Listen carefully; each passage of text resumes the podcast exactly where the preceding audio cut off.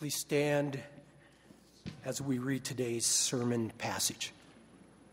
The entire passage is Mark 1 21 through 39, and I'll be reading 32 through 39. That evening, after sunset, the people brought to Jesus all the sick and demon possessed. The whole town gathered at the door, and Jesus healed many who had various diseases. He also drove out many demons, but he would not let the demons speak because they knew who he was. Very early in the morning, while it was still dark, Jesus got up, left the house, and went off to a solitary place where he prayed. Simon and his companions went to look for him, and when they found him, they exclaimed, Everyone is looking for you.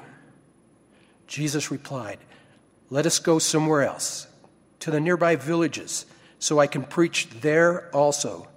That is why I have come. So he traveled throughout Galilee, preaching in their synagogues and driving out demons. This is the word of the Lord. You may be seated. Well, good morning. Thank you for being here. Will you thank uh, Rick and Brad and Mitch and our worship team?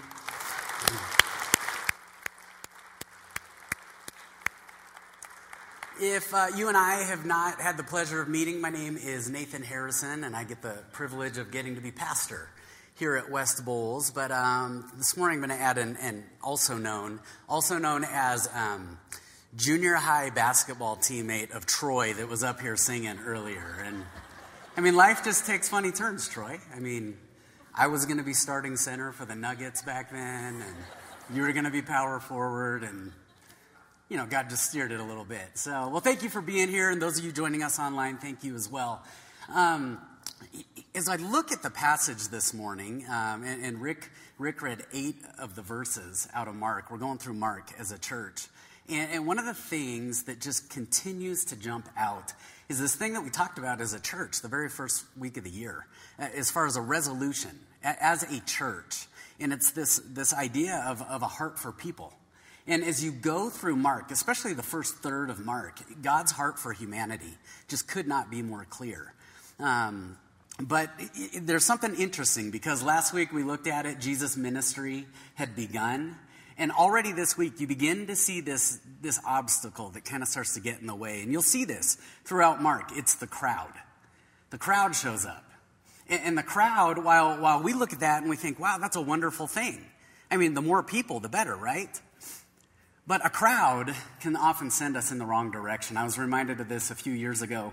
I was over at our kids' elementary school, and they had a Veterans Day assembly like an appreciation assembly. So parents of the kids could come because the kids put on uh, uh, like a, they did a song and some of them read some stuff. And so I showed up there and there's some parents sitting in the back of the gym and they've got the whole school in the gym. And it was so nice to remember that. You know, it was pre-COVID. You could, you, we could all be in there together. And I see these two veterans sitting up on the stage on these chairs. And I was asking the guy next to me, you know, how did they find these guys?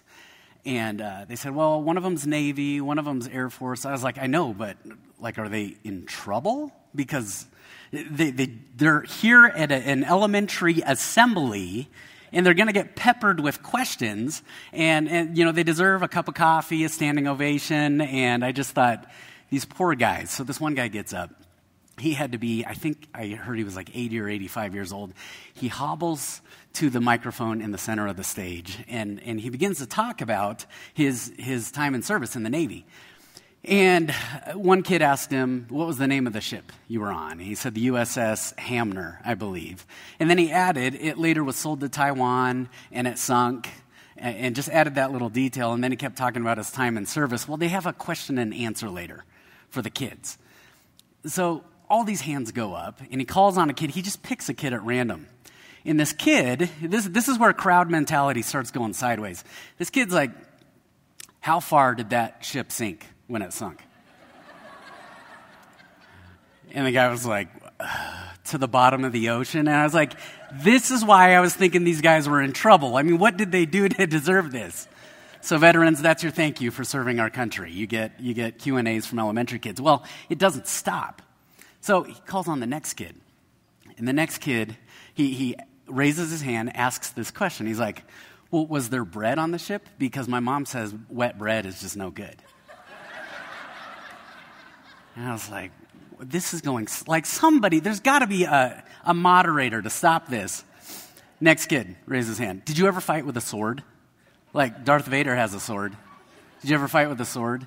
Finally, it gets to the fourth kid. I'm like, I can't believe they've let this go four questions. And this kid's like, Do you know, do you know Matt? He's my friend. He's sitting right there. I was like, What? What happened? This is supposed to be a veterans appreciation thing. And I just thought, that's exactly what happens. A crowd, a crowd can take things completely sideways. And you see this as Jesus is beginning his ministry. In fact, I want to start a handful of verses um, before where Rick was reading, where he picked up reading. But when we get to what Rick read, I, I believe there's an emphasis for us as a church specifically. But to understand that emphasis, we've got to start a handful of verses back. And so this is Mark chapter 1, verse 21.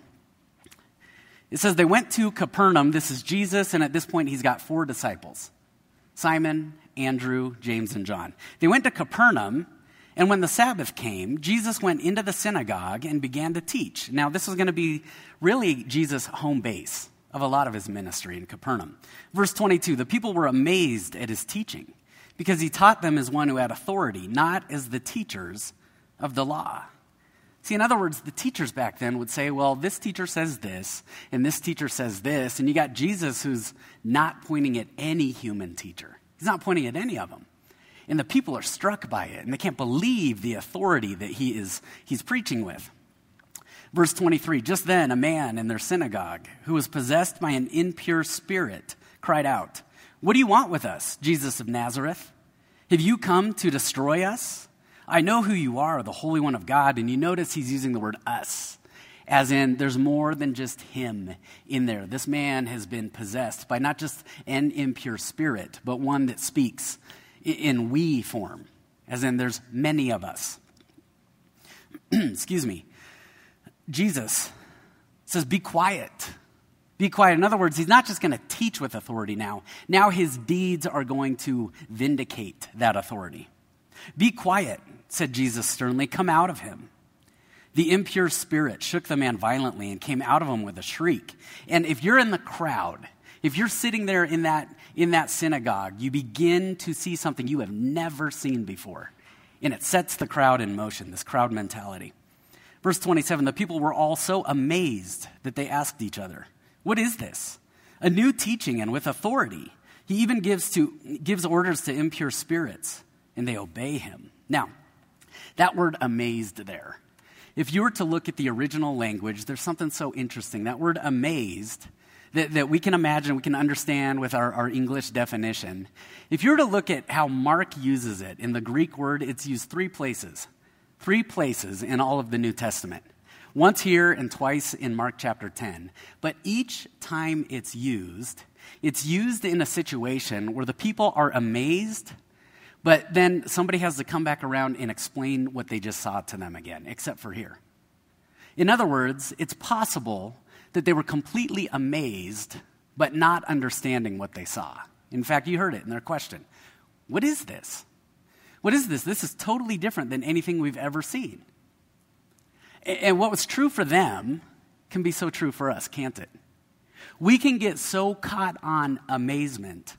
We can get so, you know, in, in this rut of chasing after amazement that we forget to see what God is doing right in front of us. As you read about this crowd, it becomes clear that they locked on, as many people did, they locked on to miracles. They locked on to signs. And many of them overlooked who this was, that this was a Savior. And this was the issue that the Jews had. You know, the Jews had, they, they had failed to discern what God was unpacking with this Messiah. It didn't once occur to them that this Messiah, this Savior, was one that would be rejected and that would, would become a sacrifice on their behalf in our behalf. Many of them had notions of a Messiah. They, they knew the prophecies, but they imagined that he was maybe impersonal, or they imagined that he was going to come with military might. and that he was just going to destroy the Romans that were just keeping them, holding them down, and oppressing them. But none of them, none of them considered that this was a Messiah who had come for a much bigger purpose. In other words, they were looking at this Savior with selfish interests. And it's easy to do that, isn't it? I, mean, we all get excited when we see amazing things, we hear amazing things. In fact, the next verse says this in uh, verse 28 News about him spread quickly over the whole region of Galilee. And so here they are, they're running out, they're telling everybody. And this, uh, at first glance, could be a great thing if they understand who he is. But in our amazement, can't we miss a Messiah? Can't we do that? I, I, came across an interview from a guy at a hot air balloon festival down in New Mexico. And uh, they had been interviewing this guy. Weather had basically grounded all the hot air balloons. And, and so he couldn't go up. And in his interview, he said the most profound thing. He said, They said, Well, how do you feel about this? He said, Well, I'd rather be on the ground wishing I was in the air than in the air wishing I was on the ground. And this plays out in life, doesn't it? I, I, I, also came across a quote from the great Dallas Cowboys football coach, Tom Landry uh, from back in the day. And, and at, shortly after the Cowboys won the Super Bowl, let me say that again the Cowboys won the Super Bowl. Sorry, Will, if you're listening or if you're here. But um, what he said was that the prevailing, overwhelming emotion after they won the Super Bowl for three days was one of total letdown. In other words, they'd reached the summit, they, they had accomplished the thing that they set out to do and yet they walked around, and many of them said, I, I just thought there was more than this. I thought there was more. I've, I've heard that echoed early on in Tom Brady's career after he won his fourth Super Bowl. He did an interview with Sports Illustrated. And they said, You know, how do you feel after four Super Bowls? Winning four Super Bowls, you're MVP in three of them. And he said almost word for word the same thing. I just thought there would be more to this. We keep reading this account, and you see there is, there is more. Let's keep going. Verse 29. As soon as they left the synagogue, they went with James and John to the home of Simon and Andrew. Verse 30 Simon's mother in law was in bed with a fever. In other words, this is Peter, and, and many people don't know Peter was married. So Simon's mother in law was in bed with a fever, and they immediately told Jesus about her. Now, did you catch that there? I mean, it's, it's subtle, but I wonder if that could guide us. They told Jesus about her. See, a lot of times, you know what we do, especially, especially in the world of Christianity? We think evangelism at all costs, and yes, we should go share the good news, but we run out the doors and we, we are convinced we need to go tell them about Jesus. And yet, there's something so subtle here. What would it look like if we were talking to Jesus about them? before we ever even got to them. Because you know what he would be faithful to do? To prepare hearts. So that you're not trying to make this all happen on your own. So you don't have to be so disappointed if it doesn't go the way you think it ought to go. Because much damage has been done to non Christians by Christians that want to force and force and force and force because we take it into our own hands. And so they told Jesus about her. Verse 31. So he went to her, took her hand, and helped her up. The fever left her, and she, this is so interesting, she began to wait on them. And when was the last time you got up from a fever and you're like, oh, yeah, let me turn around and just, you know, make dinner for everybody? Let's have guests. No, there's a recovery time. And I just got to say this. I, I still remember sitting in class at seminary. We were talking about this passage, and uh, I just thought this was so I got a giggle out of this. So, we're talking about these theological issues. You know, we're going into all these, you know, five letter or five syllable words that I can't even pronounce. And this guy, he's just silent. And he, he was always so vocal in class. And the instructor noticed and said, Hey, what's going on? He's like, This passage is just like, it's really like messing with me. He said, Okay, what's the problem? He's like, Jesus loves mother in laws. What?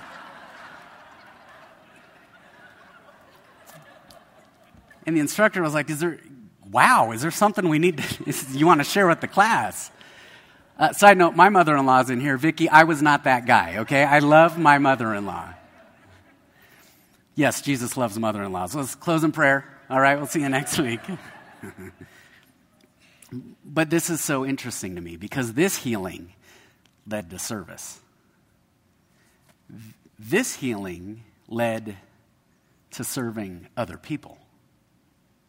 But what happens next is a picture of what healing can also do. And, and, it's not necessarily a terrible thing on the surface, but if we have healing in our lives without understanding who the one is who has healed us, then we get something different. Verse 32 That evening, after sunset, the people brought to Jesus all the sick and demon possessed.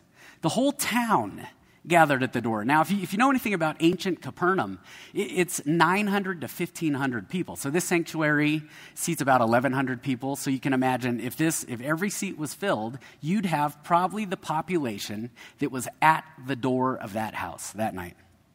The whole town gathered at the door, and Jesus healed many who had various diseases. He also drove out many demons, but he would not let the demons speak because they knew who he was. And this is getting towards something that we'll see in Mark, and we'll talk about this called the Messianic secret. You know, you constantly saw Jesus saying, Nope, don't go talk to people about this yet. And part of that was because the crowd often worked as an obstacle against those that Jesus was trying, that he had this heart to get to. And, and if a crowd was in the way, it made it more difficult to get to him. That was part of it. And so, anyhow, he wouldn't let them speak because they knew who he was. And so suddenly you've got this massive crowd at the door, and you've got the healing they had all seen and heard what had happened in the synagogue. And you have a healing that maybe didn't lead to service as much as it led to a sensation. And I believe that that is really even the fine line that I have walked on both sides of ever since Jesus affected and turned upside down and changed my life that there are times where his healing, his healing touch on my life leads to service. And then there are times where I, I, want it to, to be sensational. And I want it to be this emotional high. And I want it to be the mountaintop all the time. Here's the problem you can't live there, right? And, and if we go out these doors and we convince people that it's just constantly a sensation and, and it's just stupendous and, and there's all this incredible, it just feels wonderful all the time we're misrepresenting the identity of the one who has saved our lives. And is he capable of all that? Of course. Of course he is. And so we have to ask ourselves is his healing touch on my life? Does it lead to serving other people? Or am I just looking for the next sensational thing? Because you will be let down over and over and over if you do it. Uh, there's an author named Max De Pree. He shares this story about the, I guess, world renowned, I never knew this before this, uh, tomato growers in um, central California. And so these tomato growers, uh, they, they had these incredible fields that they would pick tomatoes from, but they had this problem. And the problem was they would pick these tomatoes, and they were known for their flavor and their texture and, and everything else. But how did they get these tomatoes from California to a salad bowl in Chicago? Or, you know, to a market in Boston? How could they get them across the continent without them being bruised? Because inevitably they were shipping out these tomatoes, and then it would get to Chicago, it would get to Texas, it would get to Boston, it would get anywhere but California, and they had bruises on them. And many times, I know we don't like to admit this, we, we judge a book by its cover and a tomato by its bruises. Anyway, and and these tomatoes would get tossed. And so they began to utilize something called agrotechnology. So it's just agricultural technology, and they had these machines that would go through the fields, and they would pick these tomatoes that they would be, while they were yellow, but still firm. So not fully ripened yet. And so the machines would pick the tomatoes and then they'd put them on a conveyor belt and they would put them under a special kind of light for seven seconds that would just turn them rosy red. They also figured out a, a, way to package them that they could put them in a styrofoam container, drop it from 20 feet up, and it would be unaffected, each tomato. So they ship out all these tomatoes, and then they run into their next problem. Because the tomato that showed up in the salad bowl in Chicago, or the one that showed up in the market in Boston, the people who purchased this said, Here's the problem it doesn't taste like a tomato. And I thought, there it is. There it is. So often we, we try to manufacture disciples, don't we? We can manufacture, if we get people aimed at this crowd mentality, at the next exciting, sensational thing, we can forget in the process to talk with Jesus about the people we're going to and bring about a different fruit. Now, Here's where I believe Jesus leads us and becomes our answer. And he does something, he says something that is just so sideways to what you and I tend to think every single day. Listen, listen to this next set of verses in verse 35. Very early in the morning, while it was still dark, Jesus got up, left the house, and went off to a solitary place where he prayed. Now, I used to, I remember years ago, even while I was in seminary, I would just overlook the Greek part of the language. But there's something so interesting in this because when it says solitary place, Mark uses the exact same word that he used earlier in Mark chapter 1. And if you remember a couple weeks ago, that solitary place that God was earlier in Mark 1 was the desert. And what was happening in the desert for Jesus? He's being tempted. So as I read this, I thought, is it possible that Jesus was being tempted? I mean, think about it for a minute. Think about the last time you had a lot of voices in your ear. Think about the crowd in your life. Is it not a temptation to go the way of the crowd? To do what the crowd wants you to do? And so he's in this solitary place. I don't know. Mark doesn't specify if Jesus is specifically being tempted. It's just interesting he's in the exact same place that he was when he was tempted before. Verse 36 Simon and his co- companions went to look for him, and when they found him, they exclaimed, and this is, these are the words we'd all like to hear at some point, wouldn't we? Everyone is looking for you. Everyone is looking for you, Jesus.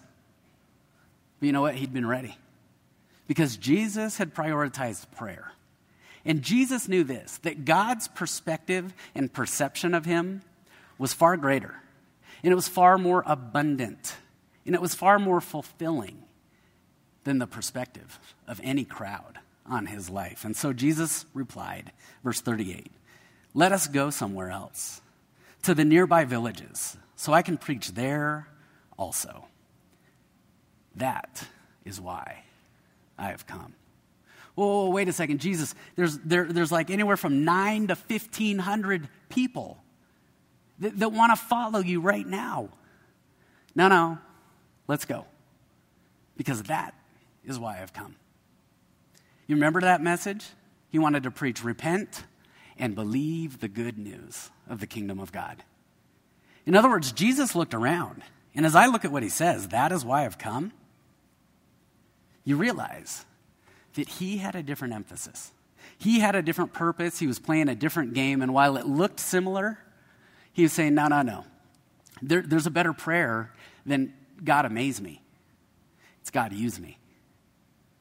A much better prayer than God amaze me, because that's, that's really where we live in our American culture, isn't it? God, I just want you to amaze me. I just want you to open the sky. I want you to speak. And yet Jesus goes, No, no. I'm going to push back on the crowd. I'm going to go to them. God, use me.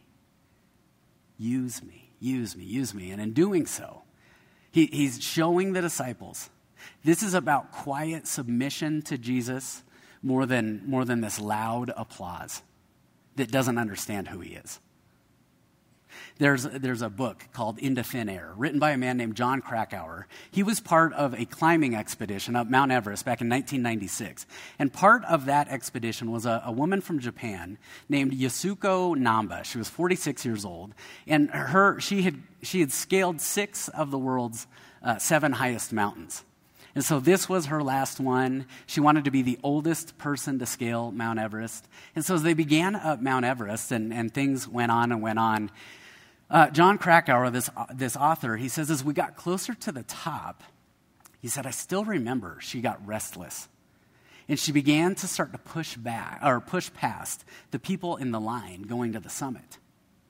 And she eventually got to the summit and, you know, got that, that few minutes. You only, you only have a couple minutes you can even be up there. And she got her pictures and she officially became the oldest person to scale Mount Everest. And yet, on the way back down, there were, there were signs of exhaustion and a blizzard hit. And, and she and a few others actually succumbed to the conditions.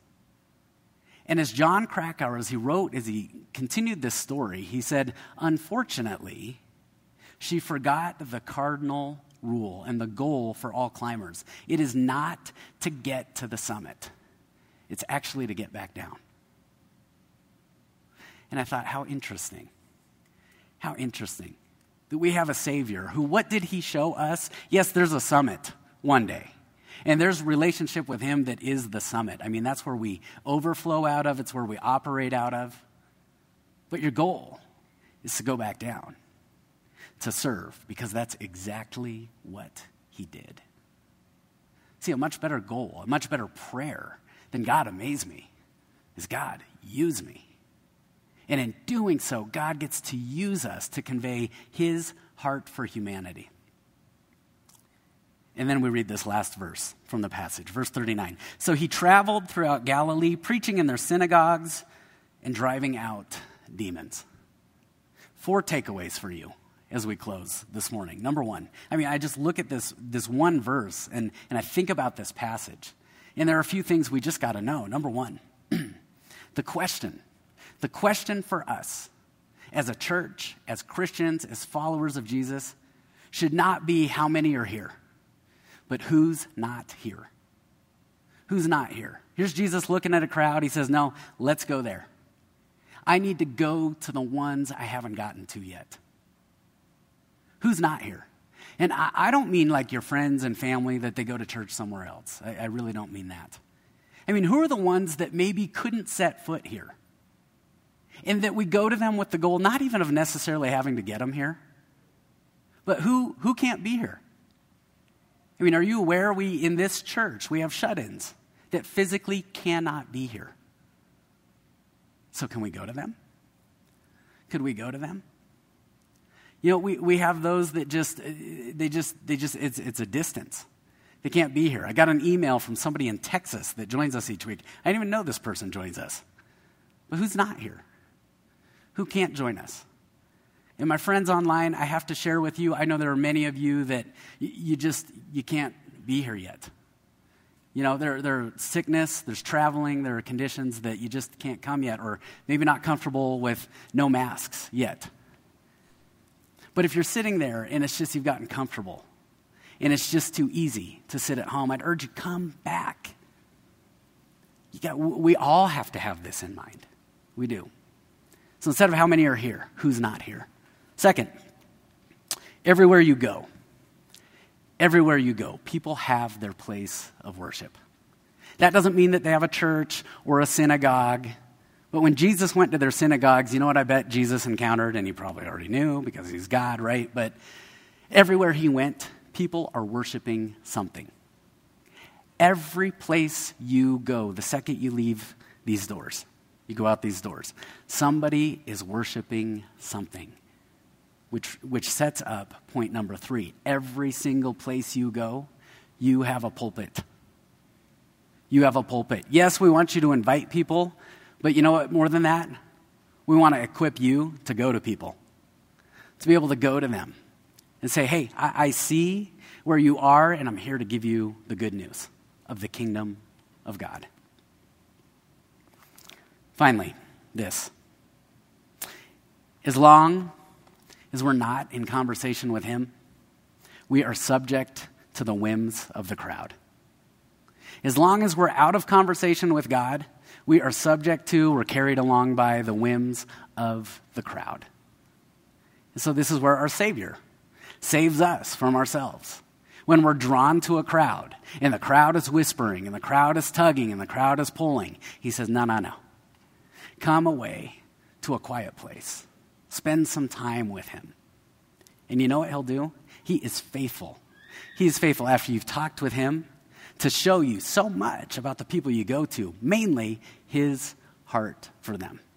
And so as the worship team comes back up, remember a better prayer than God amaze me is God use me. Let me pray. Heavenly Father, Lord, we thank you for Mark. I mean, I mean, just a few weeks into chapter one, and there is so much to chew on. But Lord, I pray that this week, would you begin to open our eyes and illuminate your word and nudge our hearts toward what it is you are doing in front of us? And while it's easy to sit back and, and hear the voice of the crowd and be drawn to that, Lord, pull us. Pull us into time with you. And even if we got to come kicking and screaming, Lord, remind us that you are right there, ready with your perspective. And not just your perspective, not just your wisdom, but your heart, because it's from that place that we go to others. And so, Lord, uh, show us. Show us somebody this week. Show us who's not here. Show us those we can go to and convey your heart. We pray all this in Jesus' name. Amen.